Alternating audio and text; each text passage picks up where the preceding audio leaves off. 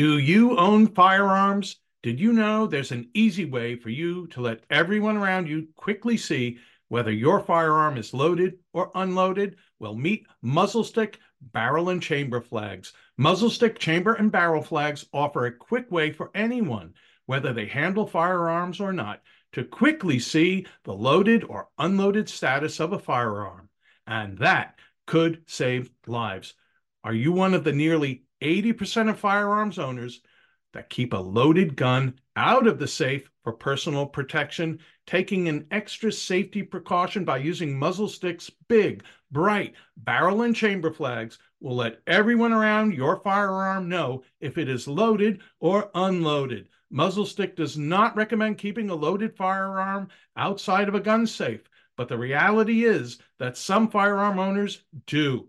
Clearly marking a gun status communicates to others around that may or may not have firearm handling experience that it is something that they would not want to handle. Muzzle stick is not intended to replace the rules of firearm safety. However, their chamber and barrel flags give firearms rapid and clear identification, which could result in saved lives. It's time for you to do everything you can to be a safe and responsible firearms owners head over to muzzlestick.com. That's M U Z L S T I K.com today to place your order. After all, we all only have but one life.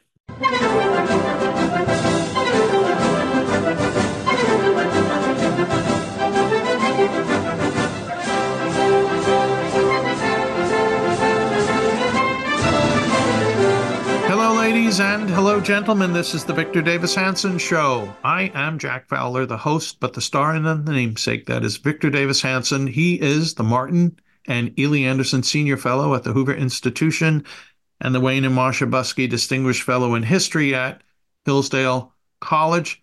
Victor is a best selling author, syndicated columnist, military historian, classicist, farmer, and uh, I don't know, put upon traveler, I think, right?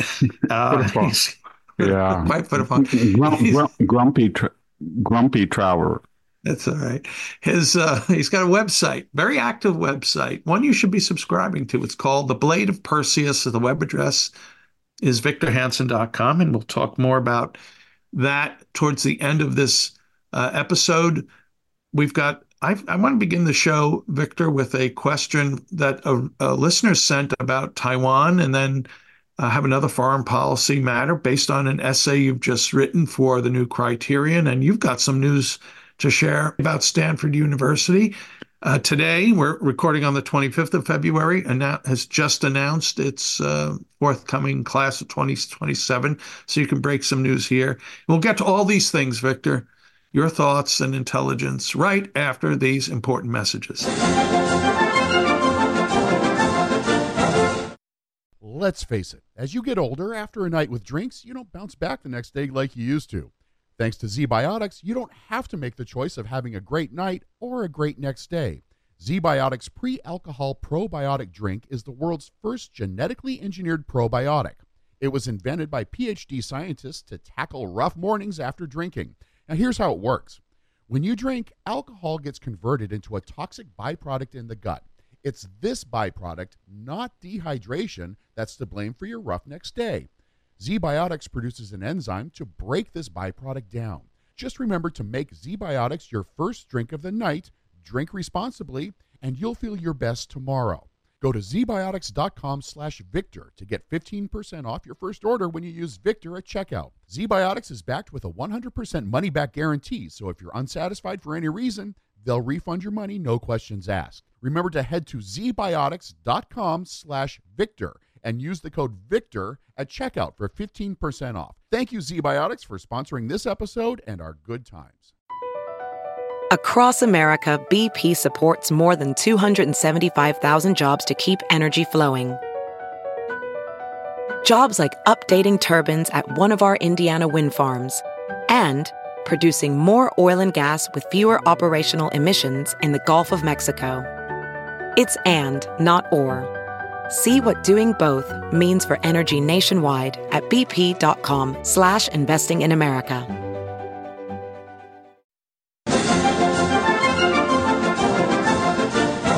Are back with the Victor Davis Hanson show. Victor on Facebook, a uh, this uh, Vivek, who is a not that Vivek, another Vivek, but Vivek is a a really really um, uh, a big fan of yours and regular listener.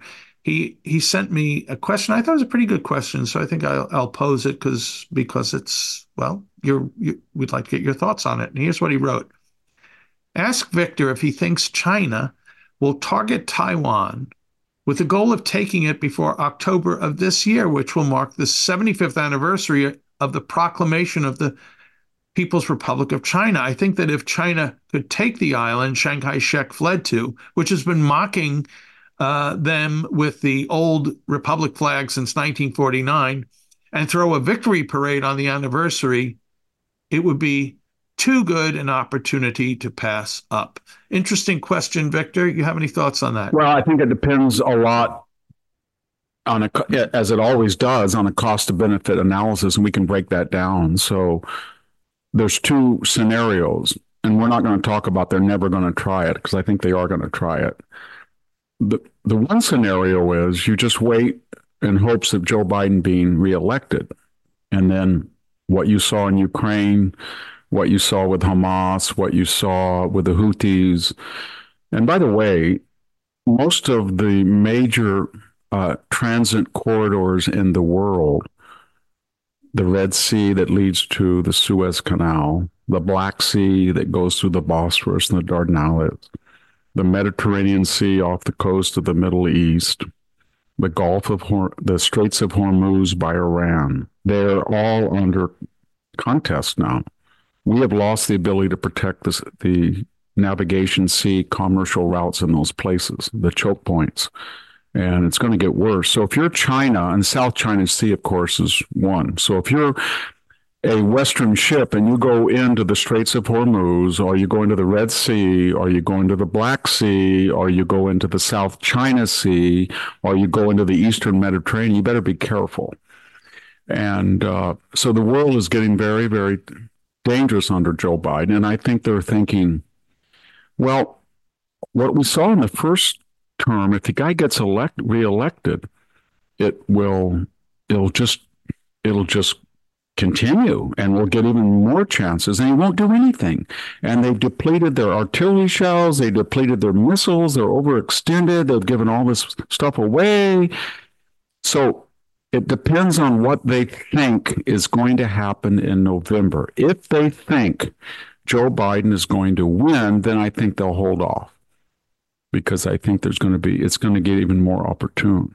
If they think he's going to lose and Donald Trump is going to be president, I don't think they're going to try it with Donald Trump because they have no idea what he'll do. I don't have any idea, and our listeners don't have any idea what he would do. But he would do something, and they wouldn't like that something.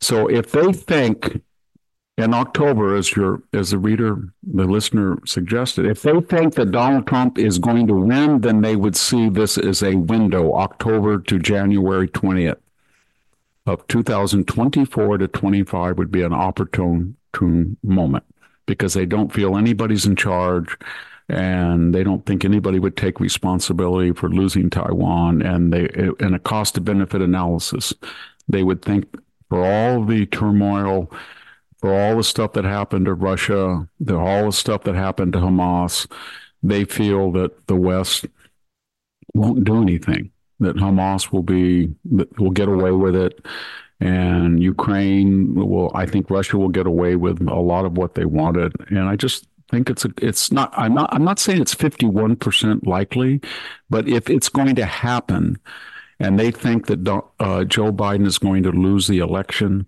then sometime in, in before January 20th, from now until January 20th of 2025, they might see a window that they'll never get another opportunity like it. Victor, you you have talked before about this group you oversee at Hoover Institution, uh, the military group. You have, uh, I think you've told us, you, you have a big thing coming, big event. Uh, yes, we do. Conference coming up. I'm wondering is uh, if it. I have to assume that the issue on the the forefront of most people in that world, and you'll correct me, is we, the war, the ongoing war in Ukraine. But does the threat of China compete with that as a yes, it does. issue? Uh, We we t- we pick a topic, and you can go to Strategika. That's with a K online, and we have a a topic and we try to get a disinterested nonpartisan essay and then we try to get two short essays one that agrees with the historical essay and one that disagrees and then we have other commentary and we have a poll and for the reading every three two and a half weeks three weeks and then we have a conference where we get the original core members there's about 30 of us and i mean the the core members, I mean, they're people of widely diverse political views. They can be Andrew Roberts, Niall Ferguson, H.R. McMaster, Jim Mattis, Ralph Peters, uh, Edward Luttwak, Mark Moyar, all different types of people. And then we invite observers and participants. So we have another 10 or 20. I think we have 70 and it's kind of like in a concentric circle. So we have the inner group, and they joust on the, and we have a overall theme, and this theme is proxy wars, and everything is off limits to the public in the sense that no one can be quoted what they say and nothing leaves a room and that really encourages candor and i all i can say last year which was on ukraine i won't mention any names or what was said but i will say there was a lot of expertise uh, on Ukraine, the Donbass, and Crimea by historians, by military personnel, by Europeans, by Americans.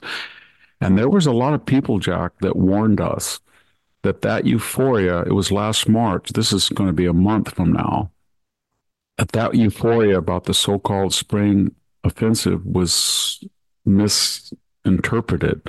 And there was not going to be a successful spring offensive because, given the nature of the Russian corridor of defenses, tank traps, mines, drone kill zones, artillery kill zones, it would be very, very hard to break through with the with the wherewithal that the Ukrainians had, and especially, and this was what was really prescient. We had two people who were very, very pro Ukrainian. And they were very worried that they did not have the manpower to sustain an offensive, an armored offensive, i.e., like Patton or Guderian or Rommel, and break through there. And they instead were wondering why they didn't stay on the defense and let the Russian ram beat his head. And they, they turned out to be exactly right in a, in a very tragic way because Ukraine lost people they couldn't afford to lose.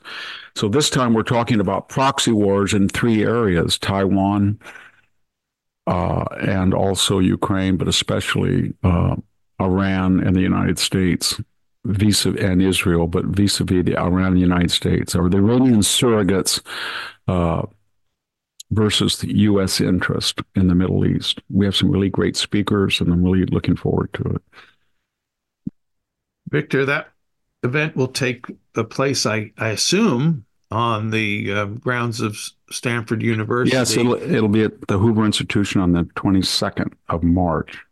Well, it was a kind of an, a lead-in to Stanford University. You yes. have some. You you, you uh, we just talked about. You told me before the show began about that Stanford is uh the the college is announcing its forthcoming the 2027 class. Victor, why don't you tell us about that?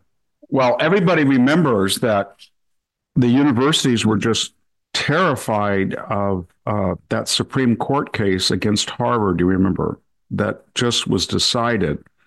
And so, it's. I think everybody should look at uh, that students. I think it was called the Students for Fair Admission versus Harvard, and which the Students for Fair Admission, Asian students primarily, but not all, won so this is the last class in the United States that is not subject was not subject to that Supreme Court ruling. And will be very interesting to see how these universities change their demographics if they do, and I doubt they will. I think they'll find ways to cheat. So we, we're getting the information on a lot of schools on the class of 2027. The Stanford Review, which is a albeit a conservative newspaper, you know, it really go breaks it down. It breaks it down from data that Stanford uh, supplies, and Stanford's very proud. I'm just not picking on Stanford; it's no different than Harvard or Yale, but they only admitted about less than four percent of the people who applied. Think about that: less than four percent, and less than half, Jack, submitted an SAT. It's optional. Less than half. We talked with Sammy that people are going to, they're starting to reinstate it, but they didn't this year. And I think they probably will do it next year. But that, what I mean is there, there was almost 54,000 people who applied and they only let in about 2,000. And, uh, they had, you know, the 2,000 that they let in, 80% uh, agreed to come or they wanted to come. But what we're talking about is that these are reparatory admissions because however you i mean there's a uh, one of the things we don't know about when we get into this racial uh, identity politics quagmire is what we do with people who are of mixed ancestry mixed but anyway uh, so-called whites make up 22%. And because of the imbalance of male female, we're talking about 9 or 10% white males. They make up about 35% of the country, somewhere between 67 and 70% are so called white, depending on the census, and males are about 50% of that. So 33 to 35%. Okay. Does that that include scholar, um, athletes? Yes, it does. It yeah. does. Okay. So so what you're basically saying to the United States is Stanford is going to only let in by design nine or ten percent white males, and out of that white males, they've got to get all of their athletes. They've got to get the legacies that is, people whose parents, grandparents, great grandparents went to Stanford, and they've got to get the donor class. And I mean, I'm, they get calls where I'll give you five million, I'll give you ten million, and they've got to get the children of the provost, the president, the chairman of the department. And so, what it really means is, if you're not submitting, only less than half submit SAT scores and get in. Well, it means if you're a white male guy and you live in Billings, Montana, and you're a straight A student and you got a perfect SAT, and you've got all these, you play the violin and you've traveled the world and you've worked at the soup kitchen or you've built, I don't know, uh, some type of new invention, whatever they do for extracurricular activity, you're not going to get in. There's just no room for you, not when you have 9% white male. And so when you go to reparatory admissions, and that is you let it used to be proportional representation that whatever the national demographic was, these Ivy League and Stanford universities like it tried to reflect. So they would let in 33 to 40% white. Now it's down to, to nine, nine. I don't know how the Supreme Court is going to, that, uh, that decision. My experience in 50 years of academia is that academics have absolute contempt for the law. They believe they're brighter, they're more moral, they're more sophisticated, they're better educated, and the law does not apply to them. And therefore, as self declared ingenious people, they will figure a way to break the law. But this will be the last class that they won't have to make that effort. And so I don't know, you know, it's just if you're not asking SAT and you're not rating, as we've said earlier, Jack, you're not comparing the GPA quality of a high school, and they're not, then what are you evaluating people on? You're evaluating them on their race, essentially. And there's a and uh, that ha- that's not the end of it. Everybody should realize that's not the end of it. That is the beginning, because once you do that, then you have to make adjustments. You can't let somebody in without an SAT score and from a high school that is not ranked or compare eh, that the GPA, if it, even even if it is 4.2 or something, right. is not as competitive as another one. You can't let that student in, and a lot of those students in of whatever background, and then expect the old 2015, 2012 curricula and grading standards to sustain itself. They can't. So you're going to have to say, something along the following. Oh, about 2010, people at Cal State Fresno or some, they had SAT scores or GPAs that were not competitive.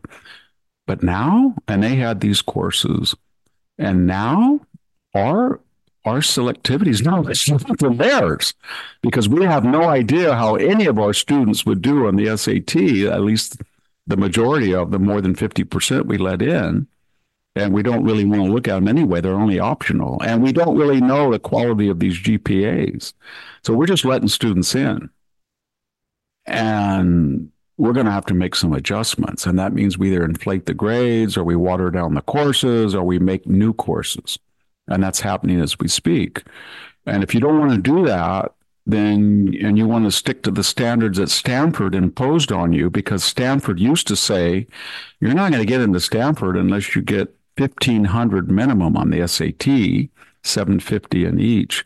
And you're not going to get in unless you got a four point from a really good high school. And if you didn't have either one of them, you better be a superb athlete, or you better be a concert pianist, or you better have invented a new computer program, or you better be the son of a Silicon Valley mover right. and shaker, or you better be the daughter of a provost. And if you're not right. that, you're not going to get in. Well, now according to their own rules that used they don't exist anymore. So the the grading and the the curriculum and the standards and the work requirements were based on those rules, and those rules don't exist anymore. So you're going to have to change everything to adapt to the new rules. And you can see it happen. The new rules will be things that I just got my alma mater, okay, the Department of Classics. Um, in Stanford University. And it's a very good, I'm not, you know, I'm not, I'm not at all. What's it, an annual, an annual yeah, alumni uh, thing? Okay. Yeah. And I'm just curious because when I look at uh, the coursework, and I don't want to, you know, I don't want to just one sided criticize it, but when you look at the coursework and what people are studying, it is it's just something that that would be unimaginable when I was a student there. Uh, you know, it just sure. Uh, well, I, you know, when you look at seminars, uh, okay, I'll just read some seminar. What's the problem with Eurocentrism? And to be clear, this is the classics department yeah. at Stanford University. Yeah, I mean okay. that's a conversation. Or if you wanted right. to go to another panel toward our, a harmonious transnational feminism, women love Locke, Lack, and Antigone, or you can go to a presentation, income and wealth inequality from the Stone Age to the present. Or you can go what? to uh, classics course. Yes, you can take a course called Refugees, Race, and the Greco Roman World, or you can take one called African Archive Beyond Colonization. And there's a new book out by one of our faculty, Untangling Blackness and Greek Antiquity. Uh, oh my. And Economics of Weaving, Women, Labor, and Textiles and I can go on. I'm not trying yeah. to make fun of them, but I'm just saying that Ugh. when I was a student, the courses were things like the manuscript tradition of Aeschylus's Suppliants, or uh, the foundational documents of the Athenian Empire, or great issues in the Peloponnesian War, or the use of language and style in Sophocles' plays, or lost ancient comedians. I'm not saying that they were broad, but they were all intended for one reason to right. make sure that you knew Greek and Latin very well, to make sure you knew the main authors of antiquity, and to make sure you had been trained how to cite evidence to know whether Diodorus was a source as valuable as Herodotus.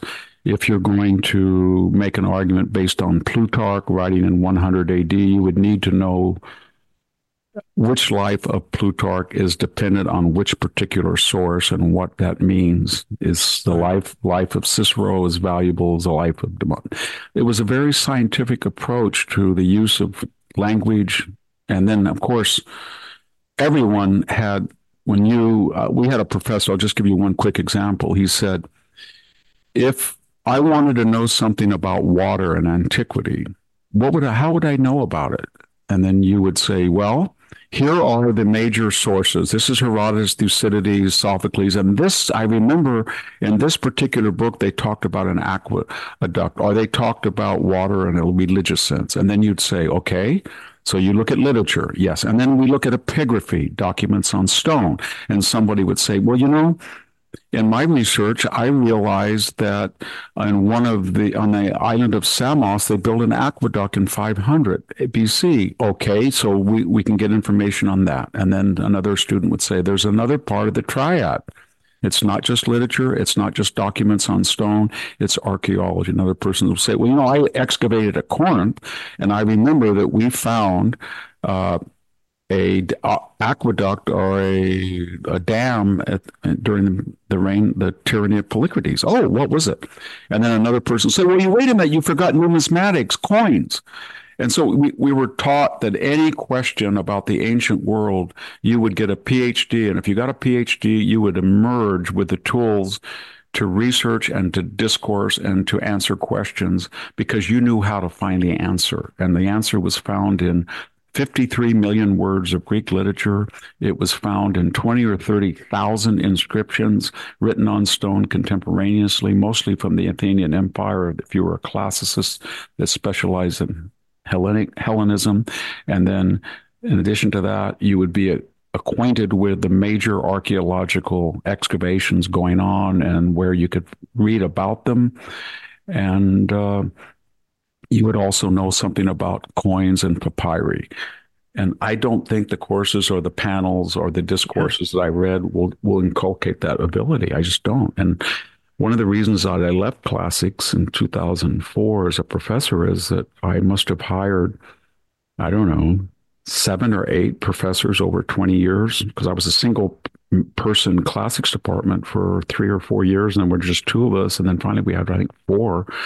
But my point was, I, I started interviewing people that didn't know Latin and Greek very well. In fact, I got in trouble because I asked some person to translate uh, from Lysias, I think it was, and she thought that was unfair and, and said that you're not supposed to do that as a potential hirer, and a, an, an applicant shouldn't have to perform right. To know basic latin or greek. So th- that's not pick, i'm not suggesting stanford is unusual. I'm just saying that is now what people are being interested in. And people should remember that this happens all the time. If you go look at one of the problems with classical scholarship during the Cold War, and I used to really be interested in farm size and ancient agriculture, still am, and land tenure and inheritance. And some of the most brilliant people were writing in Czech and Polish journals, sometimes translated, sometimes with synopses in English. But the point was, you couldn't trust the findings because it was all about, at the end, you'd see, and therefore the proletariat, and therefore the exploitive capital class. So, in other words, all of the evidence was leading to class struggle in Marxist terms. And then there would be a SOP line about, you know, Marxist revolution in the 20th century. And if you wanted to read about the Helots or uh, Sparta, do not read anything written in German from 1935, uh, maybe even 32 to 1945. It's completely worthless because it'll all talk about the racial component of Helots or Spartans or the racial ancestry or Aryanism in the ancient world. It's just completely worthless. And so my point is anytime that ideology permeates a field and it starts to govern the title of a panel discussion or a PhD thesis or a book or a course, i.e., DEI and various modes of oppression as defined by your race or your gender or your sexual orientation. And that will be the primary focus of research that's acceptable. then everybody comes out of the woodwork and think, oh my God, I'm 25 years old. I've spent eight years of my life, undergraduate and graduate. I'm getting this esoteric degree, and there's hardly any jobs. But if I write something right. about military strategy during the Peloponnesian War, or I write something like, uh, I don't know, uh, metallurgy and mines and the, the importance of iron mines in the Roman Empire, I'm not going to get a job. Or if I will try to find uh, Aristotle's Poetics, it's lost. If I write something about papyrus and its contribution to reconstructing the poetics of Aristotle, I'm not going to get a job. And so I better get a topic that has something about diversity, equity, inclusion, or race, or gender, or right. trans or gay issues. And and that can be fine, but when you're all doing it, you're doing what has happened under the Soviet and other systems, and it won't it won't last. Victor, that you talk a lot there about obviously is scholarship and and rigor. Uh, one thing I'd like to get your thoughts on would also be the knowledge of the incoming students, and let's get to that right after these important messages.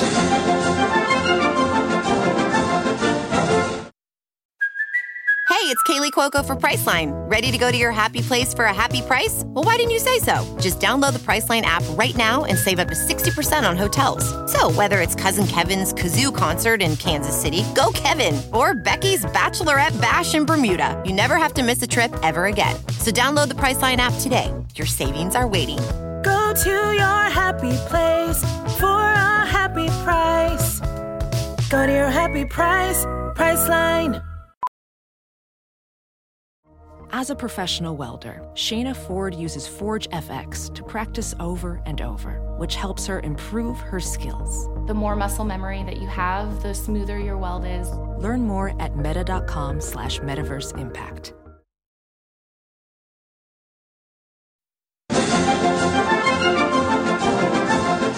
We're back with the uh, Victor Davis Hanson show. First, Victor, I want to say that um, our God given freedoms are facing unrelenting attacks. It's a battle for truth. And the only way we win is if we stand together. And thankfully, Alliance Defending Freedom has been defending our rights for 30 years and winning. Right now, they're involved in two critical cases before the Supreme Court. One, they're suing the FDA for endangering the health and safety of women and girls.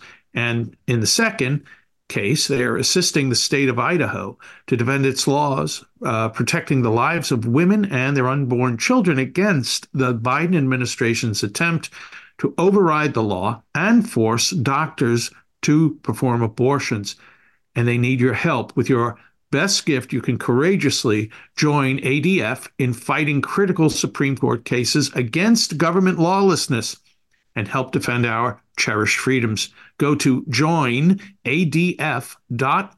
slash Victor. That's joinadf.org forward slash Victor to give now with your help. I've pledged to raise $5,000 by March 31st for ADF. Visit joinadf.org slash Victor to make your best gift right now. I know with your help, we can beat that goal and help make a generational difference for freedom. And we thank the Alliance Defending Freedom, which is a terrific organization, terrific, uh, for uh, sponsoring the Victor, da- Victor Davis Hanson show. Now, Victor, this is not a backwards way into promoting your book and your website, The Blade of Perseus, Vic- victorhanson.com. But I, as you know, uh, you and I have uh, uh, done a little work for an interview piece we're doing for AMAC, the Association of Mature American Citizens, for their terrific magazine about that, the forthcoming book, The End of Everything. And I wonder, this has to do with this, with knowledge. Uh, not the skin color of the incoming student, not the wimpiness of the uh, graduate student and the, the lame courses that they're being taught, but the actual knowledge that the student uh, has after the accumulation of 12 years of um, uh, you know K through 12 education. And I'm wondering if the four main cases you present in your book the end of everything are the annihilation of um, of uh, uh Carthage Thebes uh, the Aztecs and Constantinople. And would you think that even a quote unquote smart student would not have a clue about any of those historical events. I don't think so. I don't. When I reference the Aztecs as a professor, if I do, people have no idea what they were about. I mean, they were very sophisticated in terms of astronomy and architecture and engineering, but I mean, there were somewhere between, who knows, 25,000 to 40,000 human sacrifices a year, as well as ritual cannibalism, institutionalized. And that's the only reason Cortez won, because, because when he invaded from 1519 to 1521, he had the help of the Tlaxcalans and other allies, and they didn't want to help these foreign barbarians. They helped them because they thought they had the ability to dethrone uh, the Aztecs that were harvesting tens of thousands of their of their population every year in these so-called flower wars. But I don't think anybody knew about nobody knows about that. They don't teach that in the universities.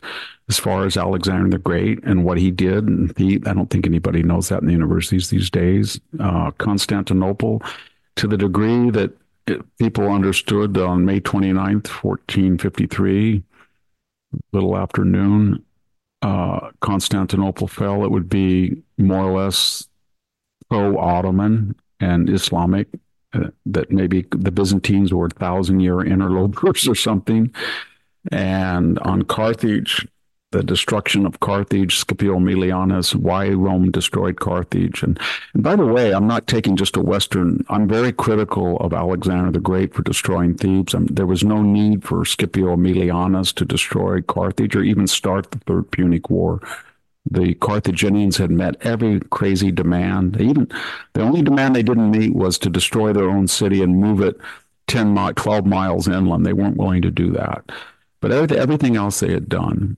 And I wasn't, I'm not, I didn't say that the Byzantines were perfect and that Ottomans were awful. It was inevitable what was going to happen given demographics and this dynamic new religion of the last, uh, you know, 800 years had been able to to transcend tribal loyalties, everything in, in Asia and Africa, North Africa. So it was a very dynamic system that the Byzantines were not up to. And then, of course, the misfortune of the Aztecs were that they didn't meet the pilgrims. what I mean by that is if you look right. at patterns of colonization, North American right. colonization had families and they were a lot of, in many cases, Protestant refugees. And they were not military people that were going to the East Coast of the United right. States. If you look at the patterns of immigration from northern Mexico to Chile and the, include the Caribbean, it was largely a monopoly of only people could immigrate with the permission of the Catholic and Spanish government. In other words, if you wanted to go and take your family and you wanted to move to the coast of Colombia or something, you had to get a permission from the Spanish government. And that was not given to you unless you were a subject of the Spanish Empire or were given some kind of quasi citizenship and you were Catholic. And the point problem here was that Spain, as you know, 1492 Columbus to 1521 Cortez take, and then the Incas up into the 1550s with Pizarro. This was a culture that had been doing what? It had been fighting religious wars nonstop, uh, and would be fighting religious wars nonstop with the Protestant Reformation. But more importantly, it had just come out of the Reconquista. And so when you look at Spanish conquistadors who went to the New World. You're talking about people who ancestors or grandparents, they had been fighting for 200 years, fighting to unify Spanish speakers and reclaim the Iberian Peninsula from Muslims. And they had been fighting in North Africa, and they had been fighting a new threat called Protestantism. Right. And they, so when you unleash those people, on to colonial indigenous people. They were not there to get, you know, mom and dad and grandpa and grandpa and get in a wagon and go farm 40 acres. They were there for God and glory and gold. And they were, and the point I'm making, they, the Spanish Empire in 1500 was at its zenith. Uh, it was just starting to get huge amount, amounts of silver and gold bullion from the New World. But more importantly, they, if you look at military technology and the, and what was coming out of Toledo, Spain, as far as the quality of it had been from Roman times, but the quality of steel swords, or you look at the tercio, the Spanish uh, phalanx formation, or you look at the quality of uh, Spanish uh, breastplates, Spanish, and you look at all the way into the 16th, 17th century, and you look at Don Juan, you know, at Lepanto, 1571, and the quality of uh, the Duke of Santa Cruz, those people won the Battle of Lepanto. I mean, they were they were very, very fierce fighters, is what I'm trying to say. And right. they had it, they really did believe. They believed that Christianity was the savior of mankind, and it was it was threatened on various fronts. It was threatened by apostates within the church called Protestants. It was threatened uh, by Islam, and the only way it was going to survive is to conquer people and convert people and win souls. And so, what I'm getting at is people are still baffled how Cortez, who had he had various his army shrank and increased over that two and a half year period, but it was never larger than 1,500 people. So, how did 1,500 people destroy an empire of 4 million? And part of the answer was the Tlaxcalans. And what I'm getting at is there's no San Diego State Tlaxcalans, is there? no, there. It's true. Quite true. No, no, I used to. I used to have a. I have a lot. Of, I had a lot of Mexican American students, and they were very interested in the Aztecs. And every time I would say to them, "Why aren't you, why aren't you interested in the Tlaxcalans?" because the Tlaxcalans were brutalized by the Aztecs and fought back and destroyed it. And if you look at the last, if you look at Sahagún or Bern, Bernal Diaz or any of the contemporary uh, chroniclers, the problem that Cortez had when he unleashed the Tlaxcalans in those last days of the fall of Tenochtitlan, he couldn't restrain them. And I mean, they they wiped out. One of the reasons there were no more Aztecs wasn't just the destruction of the capital city and Cortez, but it was that Tlaxcalans took an enormous revenge on them, and right. they were they were promised special concessions under new, the new Spanish control of the Mexica, which is what they called. The Aztecs were never known as the Aztecs; they were called Mexica. Well, uh, don't give the whole book away. I don't. anyway, it's no. I got off on a tangent. The, yeah, yeah. That's it's, it's, it's good. To, any tangent you go on is is a good tangent, Victor. That uh, you could go, folks. I'll get it in now. The the Blade of Perseus. Go to victorhanson.com. You'll see a link to that book. It comes out in May, the end of everything, and check out other things there and subscribe while you're there uh, to the uh, Blade of Perseus. Victor, we have a little time left, and I thought maybe I should uh, get your th- get your thoughts on some of the this talk that's been going around, uh, talk and images about Google AI. And let's get to that right after this final important message.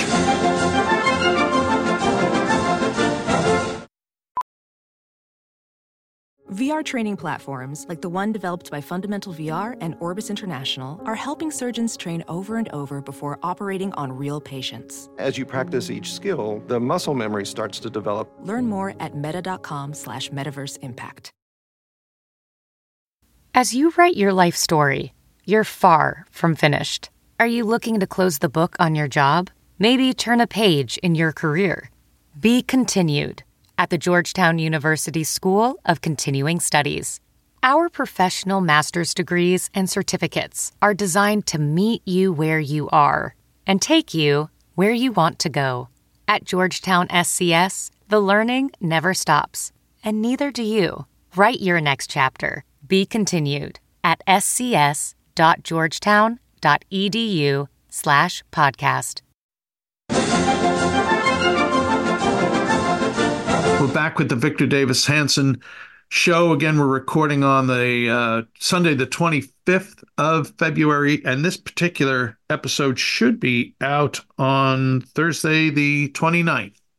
So, Victor, uh, last year I was at a Coolidge Foundation event earlier in the year, and your um, your Hoover colleague, John Cochrane, was there. Very interesting guy. And the subject of AI came up. And he, I'm just, I'm not picking on him. I'm, I'm just using him as an example of many people on the right who say, you know, there's a lot of good that's going to come out of AI. Don't don't be afraid.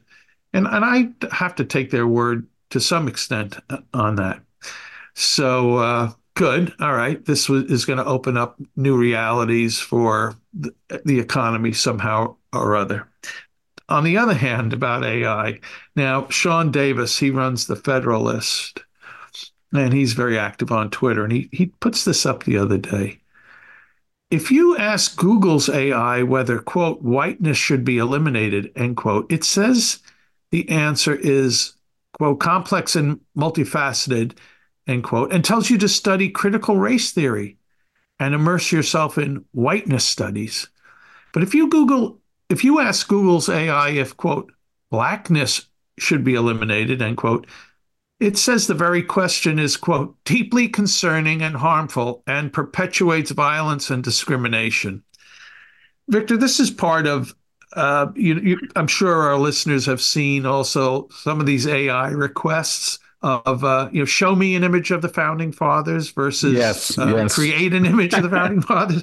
So the woke, the woke there's something woke about in the DNA of of uh, Google AI and maybe other AIs. I don't even know. There is. Know what, there there yeah. is. So it gets back to that story I beat to death when I was a kid. I was talking about that the we had a big electric pump. My grandfather had a centrifugal pump. Then he put a uh, a turbine pump in, and it was getting. He was just freaked out with the water table in was about 60 feet and we were getting on a 15 horse about 1500 gallons a minute.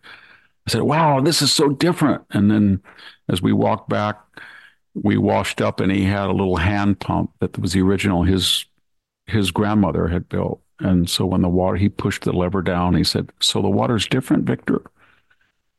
And I said, no, it's the same. It washes our hands. He said, exactly. What his point was is the mechanism, the delivery system changes, but the essence doesn't. So AI is a delivery system like internet. It's a much more dangerous one because it's much more effective, but knowledge is the water and the knowledge is unchangeable. And so it, AI, AI depends on the quality of knowledge. So if you put aside AI and you say, who are programming AI and what type of knowledge are they using and where do they come from? Then you would come to the following conclusion. I wouldn't trust those people as far as I could throw them on any question of in the environmental sciences or sociology or race or equity or inclusion. However, on things like medicine or science, I don't think they have been corrupted, i.e., if I ask AI what it was the race of the founders, I would probably get a instant delivered uh, analysis that came out of the brain of some nerd who was a DEI idiot in Silicon Valley who coded that or did the program to tap on all of similar minds like his own imbecilic mind. However, if I had lymphoma and I typed into AI, what would be the best treatment for the eighth week of non Hodgkin's lymphoma? Then I think the person who had, you know, what the knowledge would be drawing on and the ability of AI to decipher what would be more valuable than not and go through millions of words would be very helpful. It reminds me, since um, I, I, I kind of have one liability in life. I memorize a lot of stuff. And one of them was Shane, our favorite movie. Remember? Yes. You remember that part where he's shooting and Jean Arthur Marion comes out and says, Oh, no, oh, what are you doing, Shane? He says, You know, says something like, A gun is a tool, Marion. It's no better, no worse. Doesn't he say something than any other tool, an axe or something? And a gun, I remember this verbatim a gun is as good or as bad as the man using it. Yeah. And so AI intelligence is as good or as guns can be very dangerous. Uh, depending on the man using it or woman using it. And AI, AI can be very, very helpful or very, very dangerous depending on the people who create the programs that empower it. And if you know Silicon Valley and the people in Silicon Valley are its offshoots or its surrogates or its spinoffs, and as I have spent, you know, 20 years of my life living in that area during the week, I wouldn't trust those people to be disinterested or intellectually honest on any question involving the social sciences or the humanities or contemporary politics or culture. I would trust them because they want to live and they know there's certain scientific laws about computer science that they can't alter and they would like to be able to find out when their mother gets a meningioma brain tumor how they can act. So I would trust AI, as John Cochrane points out from what you told me. And he's a very bright guy. I like him a lot. Right. He's won the Bradley Prize last year. He's a good colleague of mine, very smart guy. I think what he was trying to say is that I shouldn't say he tries to say anything. He just says it. But I think right. he's, what he's saying is that it's going to be very good for questions of engineering and science and the STEM and medicine because it will save us millions of hours of research where we don't have to go through this article and that article. And hey everybody did you know that in the journal of scientific uh, the journal of philippine science published in manila there was an article about this off use this off label drug of, a, of this common drug that on the off-label use it really stopped uh, pernicious asthma or something. And no, I didn't know that, but here it is. AI has incorporated it. So I'm not saying it's a panacea, but I think it'll be very valuable in the hard sciences and very dangerous in humanities and the social sciences. Yeah. I think I'm going to ask one of these AI things to come up with a picture of various pictures of Victor Davis Hanson and oh, doing various things. by, by the way, one of them is walking around his property listening to uh, AK 47s. Another is watch looking at your new your barn being fixed. And oh, my barn is almost fixed. It's all I just have to paint it. And I had the some of the bravest guys I've ever seen up at 35 feet above the concrete building a truss in situ. But it's, it, it, I'm not saying it was a wise thing to do to take a 150 year barn that has no ostensible purpose given its shape and, and volume. But uh, my attitude was, well, I'm the fifth person here and I have an obligation to pass it on to somebody, even if it's not my family, better than when I inherited it. But I, it was very expensive as far as I call expensive. And I can't see any what's the word investment in it it's not going right. to make me more efficient or right. it's but it, it's going to what it basically says is you have i don't know 1800 square feet that's 35 feet up in the air and now it's built better than it ever has and it looks better than it ever has and it hasn't changed its shape or appearance since 1870 how's that well how's a, a classicist who who sees old forums and and Roman theaters standing, I think, would have be predisposed to keeping a, I family hope so. barn. Uh, I hope uh, so. Going, yeah. I you know, so. Victor, this uh, this I mentioned already about your website, and as we're talking, you're you may have concluded, but you have a, a, a so far three part series on your your um, uh, fixing the barn, and you can read them, folks, if you subscribe to to the website. They're wonderful pieces but it prompted a, a um, comment. So this is we're at the kind of at the end of the show here. So here's the comment, and it's not from iTunes and Apple. And thanks, folks who do that and rate the show and appreciate it. Victor's got a 4.9 plus out of five uh, average. And again, we do read all the comments there. But here's a comment from your website, Victor. Someone writing about your Barnes series. It's from Terry Henus. It's, a tiny bit long. I love your articles, uh, especially about the past, as I will turn 80 in May. And I've always hated change. I love old barns and living in the foothills of the central Sierras. I'm fortunate to be able to see several old barns that are still standing. I grew up in Santa Cruz in the 40s, 50s, and early 60s before US UCSC was built and decimated our town when it was still a rural, quaint little fishing and resort town and Italian retirement community. It was one great place to grow up back then. I think every property we lived on had a chicken barn or two, and my dad converted one into our home, which, by the way, still looks the same with less property and is now worth 1.5 million. Talk about change. So I learned very early on to love the past.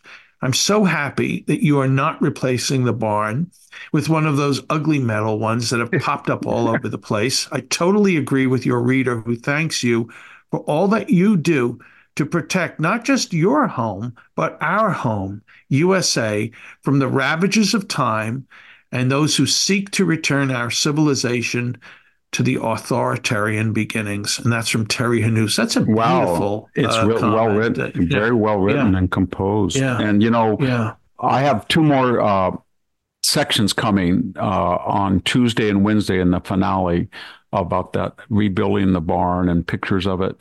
And you know what's weird about that? I'll just finish today's with this is that the guy who uh, he's done all the roofing.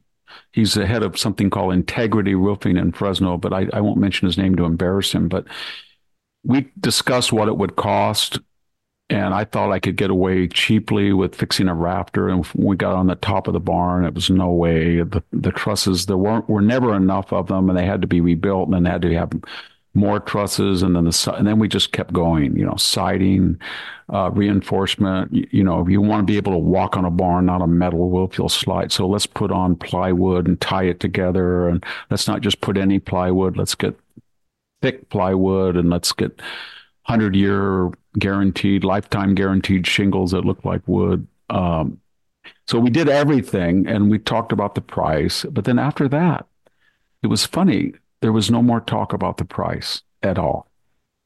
It was every time I went out there, and I went out there once an hour, talked to the guy, it was always, Can you look at this? Look what I'm doing. Look at this here. Mr. Hanson, I want to do this. Can I do this? And it was like, let's put let's tear off the old redwood siding that's been there a hundred and fifty years. And it was hmm. no, no, no, please don't tear it off. Let's let's fix it, repair it, let's hammer it in, and we'll put siding over it. So nothing changes. So it's the same old barn, but it's all been rebuilt. And so every time I went out there, a guy came up with an idea.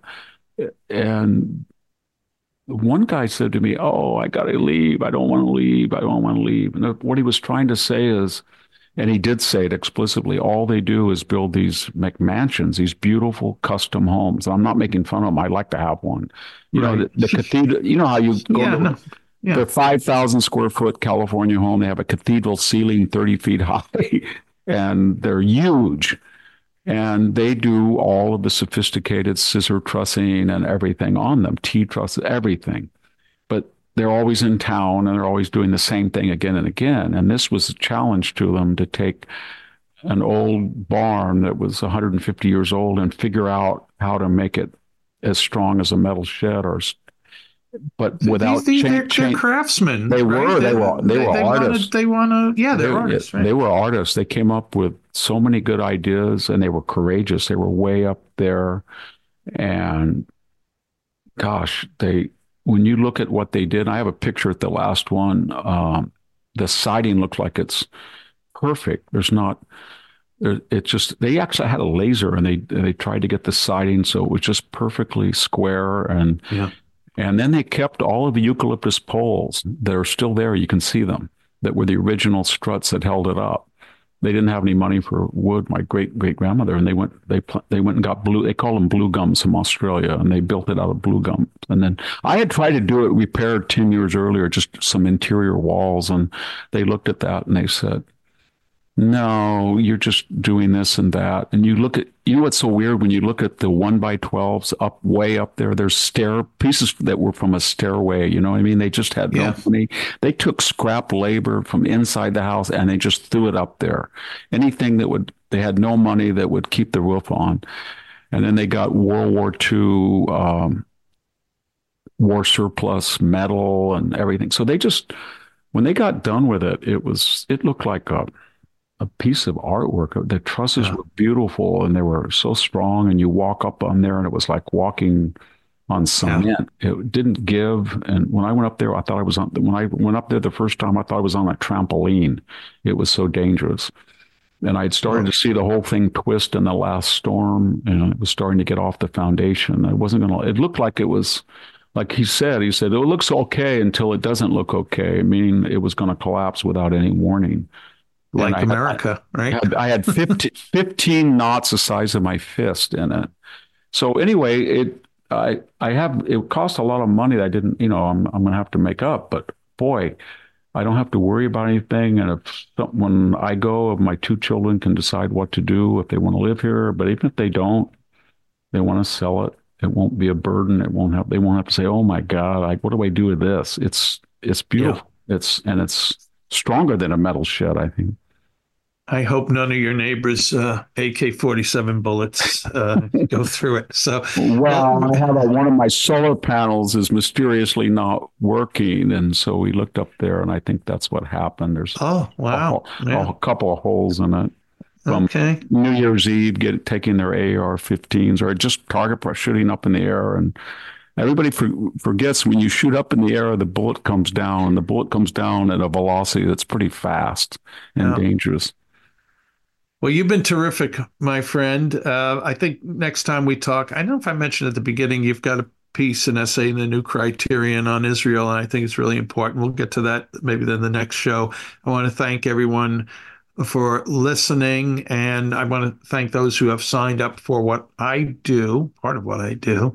I write Civil Thoughts, the free weekly email newsletter for the Center for Civil Society at AmPhil, and it shares a dozen plus recommended readings. Here's a link, and here's a long excerpt of really, really good pieces I've come across the previous week. So if you go to civilthoughts.com and sign up, you'll get it free. And uh, we're not selling your name. So that's that. Uh, Victor's um, uh, victorhanson.com. His Twitter handle is at VD Hanson. We have um, what else? One last thing. The the Victor Davis Hanson fan club. Great people run that on Facebook. If you're on Facebook, check it out and do join. Victor, you've been terrific. Thanks so much. Thanks everyone for listening. And we will be back soon with another episode of the Victor Davis Hanson Show. Bye bye. Thank you everyone for listening again.